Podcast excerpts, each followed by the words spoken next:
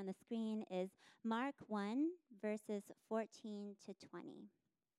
This is the word of the Lord. After John was put in prison, Jesus went into Galilee proclaiming the good news of God. The time has come, he said. The kingdom of God has come near. Repent and believe the good news. As Jesus walked beside the Sea of Galilee, he saw Simon and his brother Andrew casting a net into the lake, for they were fishermen. Come, follow me, Jesus said, and I will send you out to fish for people. At once they left their nets and followed him. When he had gone a little farther, he saw James, son of Zebedee, and his brother John in a boat, preparing their nets. Without delay, he called them, and they left their father Zebedee in the boat with the hired men and followed him. Well, good morning. It's really fun to be here. Week two. I'm excited uh, to get into this. We're going to be looking at the, the book of Mark, which I mentioned last week. And I'm excited about this for a number of reasons. One, because one of the goals I have in, in preaching or, or speaking in this way is I really want to do my best to get out of the way and focus on what God is saying. And one of the ways I find it helpful to do that for me is to look at uh, going through a book. It just kind of puts us on God's curriculum. There'll be times where we, we focus on topics and, and, and look at things kind of more in, in, in bite sizes, which I think is good and, and right. But uh, I love to think about okay, we're going to now look at Jesus' life, either discovering who he was for the first time or rediscovering what he's all about, and thinking about what this means as we start this church in his name. Like, how, what, how does this make sense? What, what does this mean for us? Uh, I'm excited about the book of Mark as well because it's a book of action. If you have your Bibles out, you might notice that uh, there's no Christmas story there at the front. There's no story of Jesus' birth. Uh, Mark doesn't have time for that. I'm leaving that for you, Mark, uh, Luke, and, and, and Matthew. I'm just going to get straight to it. His favorite word in this book is the word immediately, which he uses 42 times in 16 chapters. So he's all about Jesus did this and he went and did this and action, action, action. And then finally, of course, is what I hinted at earlier. I love this just because it's about Jesus. And if there's anything we're about here at Current and we want to start this whole thing off, it's looking at Jesus. And actually, of all the books written about him Matthew, Mark, Luke, and John that we have in the Bible Mark is actually the first written record that we have today. So, uh, which means while we're, st- we're getting ready to start here looking at his first words and his first calling to disciples, which, which, which goes to say if you want to know the essence of what Jesus was all about, it's right here. The very first written words of, of what we have about his life. And so we want to think about what it means for us. You know, we have this buzzword in the Silicon Valley uh, disruptor. You know, all these company, companies are trailblazing around here. Uh, it's, this, it's this idea of just changing the way we think, the way we learn, the way we go about our daily lives. You know, the classics as we think about it uh, in the terms of companies in this area, the Ubers, or even stretching a little bit further back, the Facebooks. Anybody checking Facebook? Probably even right now, right? It just, it just gets it. It changes the way we think and work. Jesus was a disruptor. He changed everything. The way we think about religion, all of it, turned it on its head. And another way of putting it actually is he wasn't anything uh, that anyone that of, of what anything anyone expected. He was totally different. And so today, as we look at the essence of what he was about, it's important for us uh, to consider again what he is today. If you, if you, are not his follower, or if you are his follower, it's good to rediscover it because it's, it's how we should uh, live out from. Um, so let me go ahead and pray, and then we'll get into who this unexpected Jesus was and he, what he was all about. God, uh, we just again thank you for what it is you're doing to be a part of a new church startup here in the Silicon Valley. Uh, it's exciting.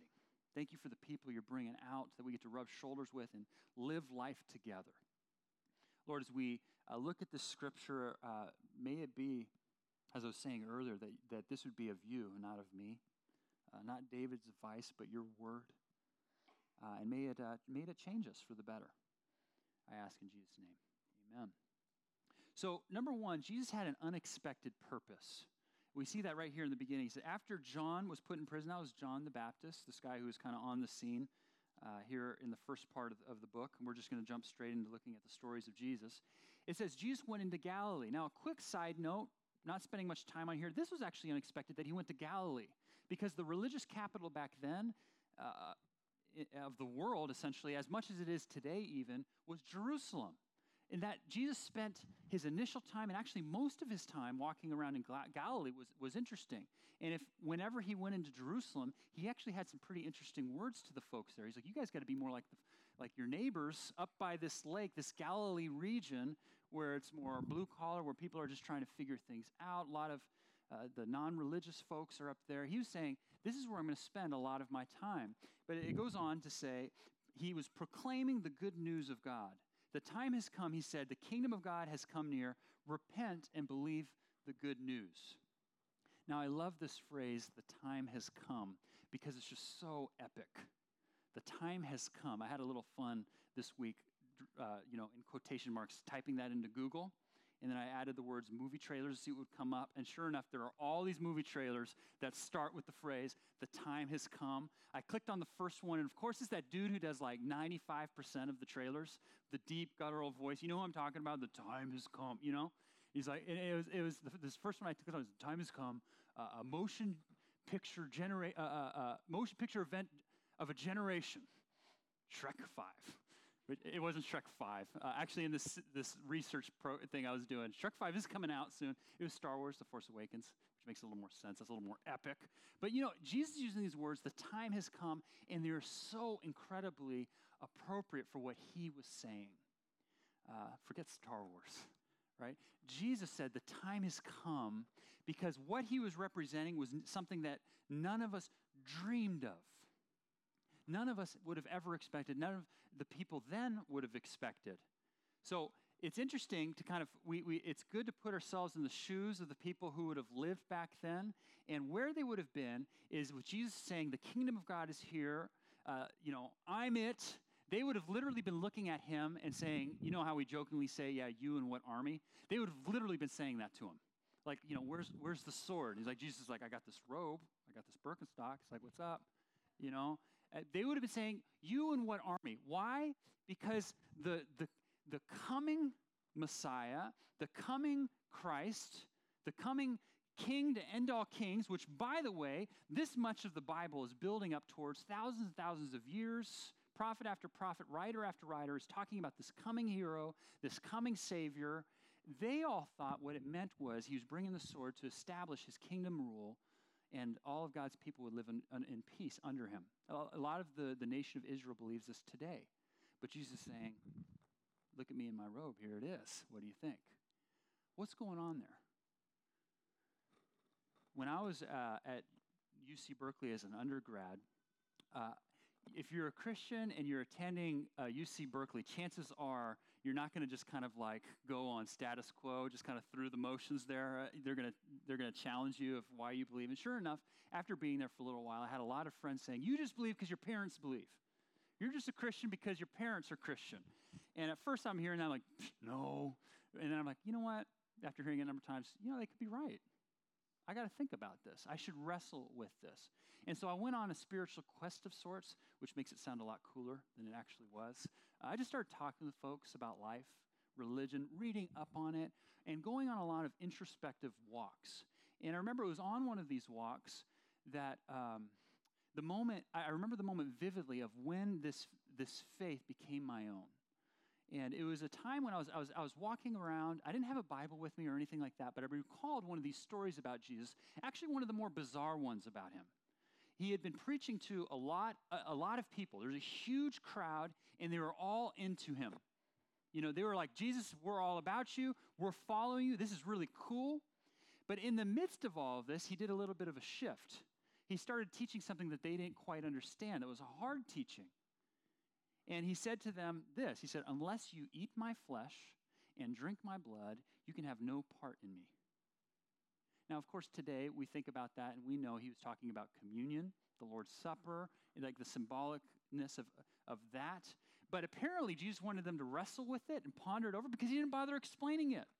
Either that or he, he was totally fine with the crowd dispersing. This is in John 6 if you want to look at it. But either that he was, he was totally fine with the crowd dispersing because that's what happened. I mean, like, this dude's, he's teaching cannibalism. We're out of here. And so thousands of people were leaving him. And it was in this moment that Jesus, in this critical, vulnerable moment, the whole thing could have lost, this whole movement could have been lost. He turns to the 12 disciples and he says, What about you guys? You know, you guys who I've been spending this significant time with, what about you? Are you going to leave me too?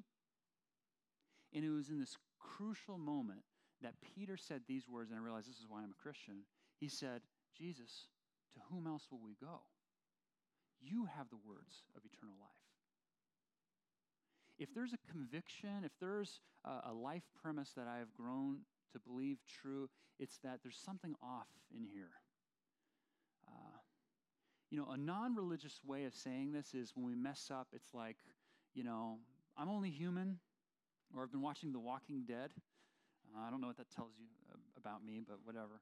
Um, and it's really interesting, like, I'm not going to go into this too much, but it, it's this really interesting thing of like, you know, we, we often do things that we don't want to do. And we don't do the things that we know we should do under certain circumstances or even normal circumstances. And a religious way of thinking of this is, uh, you know, uh, we, we need to live a better life. And, and we're not able to do that. And what that is, is, is well, as the Bible articulates, other religions have different way of putting it, is sin. Um, Paul, one of the early writers in, in the Bible, writing to one of the early churches, uh, he, he makes this point in Romans 7, w- which I find to be very interesting. He says, Now, Paul, by the way, is a guy that a lot of us would aspire to. Very selfless, living for other people. Uh, even if you're not a religious person, you look at Paul and you're like, That's an amazing guy. And he says this in Romans 7. He says, The things that I know I shouldn't be doing, yeah, I do those things. And the things I know I, I, I, I, I should be doing, I don't do those things. And I really resonate with that thought. And I imagine, I actually, I guarantee that if we all like wrestled with that, dug deep, we'd all have examples of in our own life of how we see that to be true. And how he then summarizes this thought using the language of that letter is, and, and back then he said, Who will save me from this wretched body of mine? That's kind of how he phrases, like how he's wrestling with this thought. And then he articulates the good news of Jesus in probably one of the best ways. He says, This is Romans 8 1. There is therefore now no condemnation in Christ Jesus. That is the good news of Jesus. He has come to do what we cannot do for ourselves. He did not bring a sword to conquer land, He gave His life to conquer death. He died on the cross to forgive us our sins and, and work through uh, what it is we can't, we know as often we can't figure out. The non religious way of saying this is let's find our answers. Let's, let's solve for this in technology. Let's solve for this in education, in politics. Good things, but also have contained within the seeds of, of the same dilemma. Religion says, okay, uh, let's, let's solve for this in living a better life. And then God will be better with us, or we'll just, it'll just exude out of us and, and life will be. But Jesus is saying, no, no, no. And by the way, we know the, how that's problematic. But Jesus is saying, you know what? I'm doing something totally, something no one expected. And that is, let's just agree that you can't do it, and I'm doing it what you can't do for you. That's the good news. It's a, it's a gift to be received forgiveness. And so if you're here today and you're trying to check out what Jesus is about, this is the good news. It's just receiving what he has done for us. He says, repent and believe the good news. That repent word is interesting. It's, it's, it's not so much, it's not not doing bad things. It's, it's understanding, it's agreeing with him in our hearts, like, okay, I can't do this, God. You know, recovery programs, they, they all have as their most important step of recovery, that first step of, hi, my name is David, and I struggle with. Um, that's what Jesus is saying is, is, is that you just receive it. For those of you who have uh, received this, this good news, you are his follower, um, I would ask you this question Do you remember that it is good news? Another way of thinking of it is have you, you know, as you are living a, a life as a Christian or following him, or, you know, at some points, or maybe even now, are there times when it's been a struggle for you, or there's been spirit, there's been seasons of, of dryness, and if so, why? Because the good news is we are unconditionally loved in what Jesus has done for us. It's nothing we can do for ourselves. And for those of you who are his followers, what I'd say repent means remember that it is good. Is there something in your life that you are doing or you're upset about or a relationship or something you're, you're angry about or something you're really excited about even that is becoming the ultimate thing and, and is, is being put in position of higher importance than God's good news for us because even the best of things can and will let us down, are conditionally loving towards us, even something as good as, say, like a career. But we can rest in the love of Him. And so repentance then is not just, again, not doing bad things, but it's a change of heart. It's realizing the things that God tells, He shares with us in His Bible that we, that we, should, we should strive towards doing and becoming aren't just uh, so that He won't punish us, but repentance becomes the motivation is no longer fear, but love. Because if what we're worried about is the or else if we do these things, speaking to the, the religious heart here, Jesus died for the or else. Instead, what it becomes is saying, you know what? I, I do these things because of his love for me. It's because these things, as I don't, as, as I don't do them, dishonor him. They break his heart. By the way, even if we don't understand how that is or agree with that. Because here's another thing that, that Paul actually goes on to say a little bit further. He says, uh, He who did not spare his own son, but gave him up for us all, how will he not also, along with him, graciously give us all things? So, do you believe that the good news is good? Uh, that's the unexpected purpose that Jesus. Uh, here's his unexpected team. As Jesus walked beside, this is uh, the Sea of Galilee, this is verse 16, he saw Simon, who would later become Peter, by the way, and his brother Andrew casting a net into the lake, for they were fishermen. Come follow me, Jesus said, and I will send you out to fish for people. At once they left their nets and followed him. When he had gone a little further, farther, he saw James, son of Zebedee, and his brother John in a boat, preparing their nets. Without delay, he called them, and they left their father Zebedee in the boat, but uh, um, with the hired men, and followed him. Now, if you're hiring at Google or one of these startups, are you not looking for the best of the best? Like, sure, you might hire that high school dropout or a college dropout or whatever, but that's almost certainly because dude is really specialized, right? Like, there's just that niche that Jesus does none of this. He doesn't go who, for whom we would expect. He doesn't go after the religious elite. He doesn't find the, you know, the ones with the political clout or the people, uh, you know, with white collar expertise. He goes for fishermen. If you're a fisherman here, I'm not messing with that. It's a good thing. I don't want to step on toes, but I think we're safe here in Silicon Valley. Water's kind of far away, but he, he went for fishermen. What was he saying? He, of course, was making a, a strong statement saying, I desire everybody and can and will use everybody, anybody. What does this mean for us today? I love how the good news gives us this beautiful parallel set of truth. It's equal parts humility as it is equal parts confidence. Equal part, it's, it's humility in the sense of God can use even fishermen. Meaning, if you think, hey, I'm the Silicon Valley, you know, I'm, I'm, if there's someone who's Mr. or Mrs. Silicon Valley, it's me. Look at my, what I bring, the value add, my resources. You know, the gospel says, hey, you, you know, you need to get over yourself. Um, uh, but at the same time, because why? Because he says, he's look, I, I, I'm working with fishermen. I don't need anything else. And at the same time, if you're saying, you know what, uh, I am not Silicon Valley, I'm anything but, I can't even speak code. You're like, what am I doing here? What value add can I bring? He's saying, you need to get over yourself because I can use fishermen. And here's what this means for us is we're starting this church. I've been using the illustration of a body just because I think it's so uh, helpful of an illustration. We need the hands, we need the feet, we need the noses and the nose hairs, we need the, you know what I'm saying? We need, it all needs to come together as we form this body that only can come together because of what Jesus has done for us. There's, there's not a special interest here that's going to draw us together other than what Jesus, who Jesus is and what he is about. And that should bring a body. And by the way, we need the hand as we need the foot as we need we need everybody. And by the way, we need everybody as we are broken and imperfect. Because if there's something I'm going to say and I want to repeat from day one to day, you know, week two to week, is that we do not claim to be a perfect church. And that we believe is the point. We all need Jesus.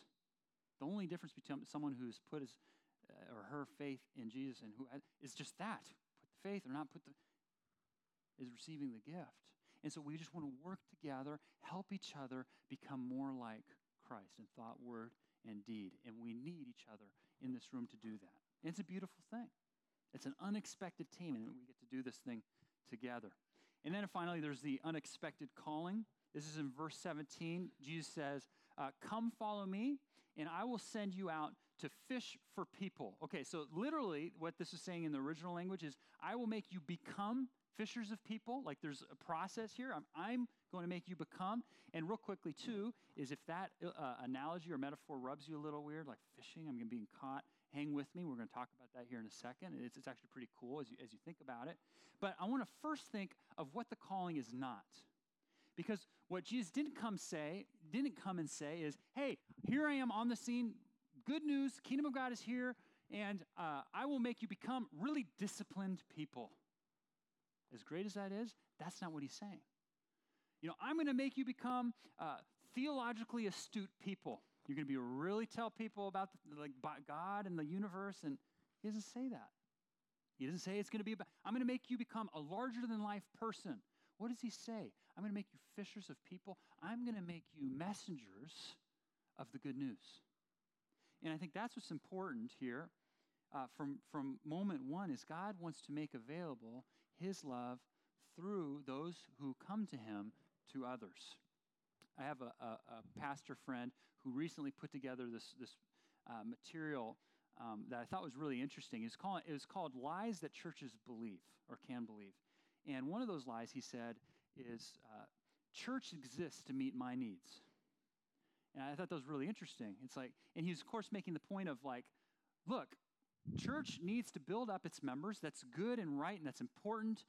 But there's also this fact of it's, it needs to be outward focused. It can't just be about me, it has to be about them. And we have to, there needs to be this tension. If it's only one, we're in trouble. And what his point was, his, his insight, is that our natural tendency is to go just to take care of ourselves, but we need to continue to be thinking outward. There's a reason why Jesus shared a parable of, of the sheep, which now I'm mixing animal analogies, I know. Fishing, sheep, what do we, um, stay with me here. So he, he's talking about the hundred sheep, and the shepherd left the 99 sheep to go after the one lost sheep.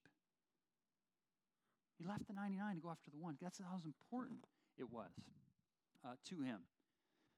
Uh, sharing our faith, if you, if you have the faith, uh, has to be a front and center thing. I'll never forget, you guys know Penn and Teller, the, magi- the magicians? I'll never forget a video clip I came of, of Penn Jillette uh, talking um, in a real, re- uh, like, real and authentic moment. He, he started talking to Christians. He said, Look, if, and by the way, he's a very outspoken atheist. He's a you know, well known writer. He's, he's an interesting guy. And he said to Christians, He said, Look, if you believe that Jesus truly has life in him, and conversely, that apart from him, there, you know, there isn't that, he said, then Christians, you better be telling me about this. He said, think of it this way. It's like, it's like there's a bus headed towards me, and all you're going to do is just sit there and watch the inevitable happen. He said, tell me. He's like, don't, don't not tell me. Paul, writing to the early church again in that same letter in Romans, he said, How beautiful are the feet of those who bring the good news. How are we trying to do this at Current? Community is the biggest way. We just want to bring folks in just that they might taste and see who Jesus is. If this is you, this is here, you get to see, you picked a great day to come. Here's our, our strategy, if you will. It's just, we just want to put Jesus out there. Because when you watch Jesus in the Bibles, more often than not, he's just saying, Here I am. Here's the good news. You know, Birkenstock, you know, all that. He's like, Here I am. Uh, we're, we're not here to like Bible beat you into the, the faith. We just, and so what, the, what that means as we're, as we're doing this together is we just, you know, invite folks out to the pub trivia event. That's not going to be a very churchy event, just so you know. Um, but as we do these events under the current banner, the current banner is the banner of Jesus. And so we're just trying to help people understand him, get to know him, and make up their minds what they want to do with him. Join us, help us. That's, that's, the, that's the gift we want to make available to everyone here today. Uh, invite folks into your life, out to the park, uh, if people are talking about it at work, what you did over the weekend, talk about what you did with your church crew. We got to be intentional if, if we're his followers. Um, look, I mentioned that the fishing metaphor is a bit awkward. Maybe that's just me. I don't know. I read that as like this thing about being caught. Yeah, I'm not sure I like that. Like, what's the deal there? Uh, a couple of things to say about that. first of all, he was using the language of the people he's talking to, right? Their vocation. He wanted them to understand in their language. This is what I'm calling you to, so there's that. Another interesting thought here is he's kind of making the point that we are all fish, at least at some point. You know, we're all fish once if you're a follower of his or you're all fish. But what's more beautiful and powerful than any of that is something that we probably wouldn't expect reading this in, in, uh, for the first time. And that is what biblical experts tell us the original hearers would have no doubt known as he used these words. And that is in the Old Testament, that is the part of the Bible that leads up to Jesus talking about who he is.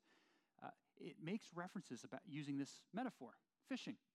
And each time it talks about five places, each time it talks about fishing, it's, it's describing the relationship between God and us. And it's more in the sense of what we would more intuitively think it to be, and that is bad. You know, being caught is bad. Like, hey, you're, you're living this life, God says. It's not going to go well for you. You're going to be caught in, up in my anger and wrath because I want you to be living for those and not just living selfishly. He says it this way in Amos You oppress the poor and crush the needy. This is Amos 4, verse 1, and then verse 2. The sovereign Lord has sworn by his holiness, the time will surely come when you will be taken away with hooks, the last of you with fish hooks. Now, in that specific place in the Bible, he was the prophet here of Amos was talking to the nation of Israel, saying that, hey, guys, you're not, you're living in rebellion towards God and, what he wants you to do, not taking care of those around you as you as you ought. It's not going to go well for you. You're going to be taken into exile. You're going to be caught as a fish. And sure enough, they were taken into exile. But he was also talking more broadly to mankind, saying that we're going to be taken into spiritual exile if we don't live the way we're supposed to live. It, the way that we know in our hearts we should be living. He said, You're going to be caught. But here's the good news of Jesus He took the hook. He went up knowing full well what it would cost him his life, his death on the cross, saw it, and sw- the hook, and swallowed it whole. And so, what that means now is that the metaphor of us being caught, of, you know, as bad and awkward as this is to say, okay, you know, to be caught, it's actually really saying the good news is Jesus has been caught for us. That's the good news. To say that now there's life in his name, that if we put our faith in him, uh, this is what it, that is the good news. Look, Jesus was nothing of what we expected. Jesus was nothing that we expected. The Son of God dying on the cross for our sins. I mean, getting our heads around that. The Son of God, it says later in the book of Mark, which we'll get to, came not to be served, but to serve. The Son of God, uh, you know, chose to work with people who just otherwise just don't deserve it. And the Son of God, in that process of choosing people, to calling them to follow Him, choosing to make us whole and, and, and help others receive this good news too. I mean, who is this God? It's just, it's just a completely paradigm, a, a shift in paradigm. And so, this is what we're going to be looking at. I'm really excited to continue to think about okay, who Jesus is, because our goal here is to learn more about Him and more and, and grow to appreciate and love Him more deeply, even as we allow Him to work through us towards our vision here at Current to love God, love one another, and love the world. Let's pray. Jesus, we just, um, we're just so thankful for this good news. This good news of saying, hey, you know, we, you came here for us. You died on the cross for our sins. And, and in raising again to life, we can have life in your name. And more than that, that you then call us, even from moment one, before we've, you know, before we even picked up our Bible, I mean, these fishermen, just from moment one, just being on mission, loving those around us. Um, that's the call. And I would just say, if you're here today, this is the call for you. You can receive it today. I would encourage you, there's a place in your card where you can indicate that. Love to follow up with you, uh, get, be in conversation with you, answer questions. And for those of us who have been followers, Lord, I just want to pray again that you would help us just to be a light here. Um, we don't want to be a Bible thumping church, so to speak, and, and what that means in terms of its connotations. We just want to lift up Jesus. And we want to love our community because of your love for us in Him. And so uh, we, we ask for your help even in this. We pray in Jesus'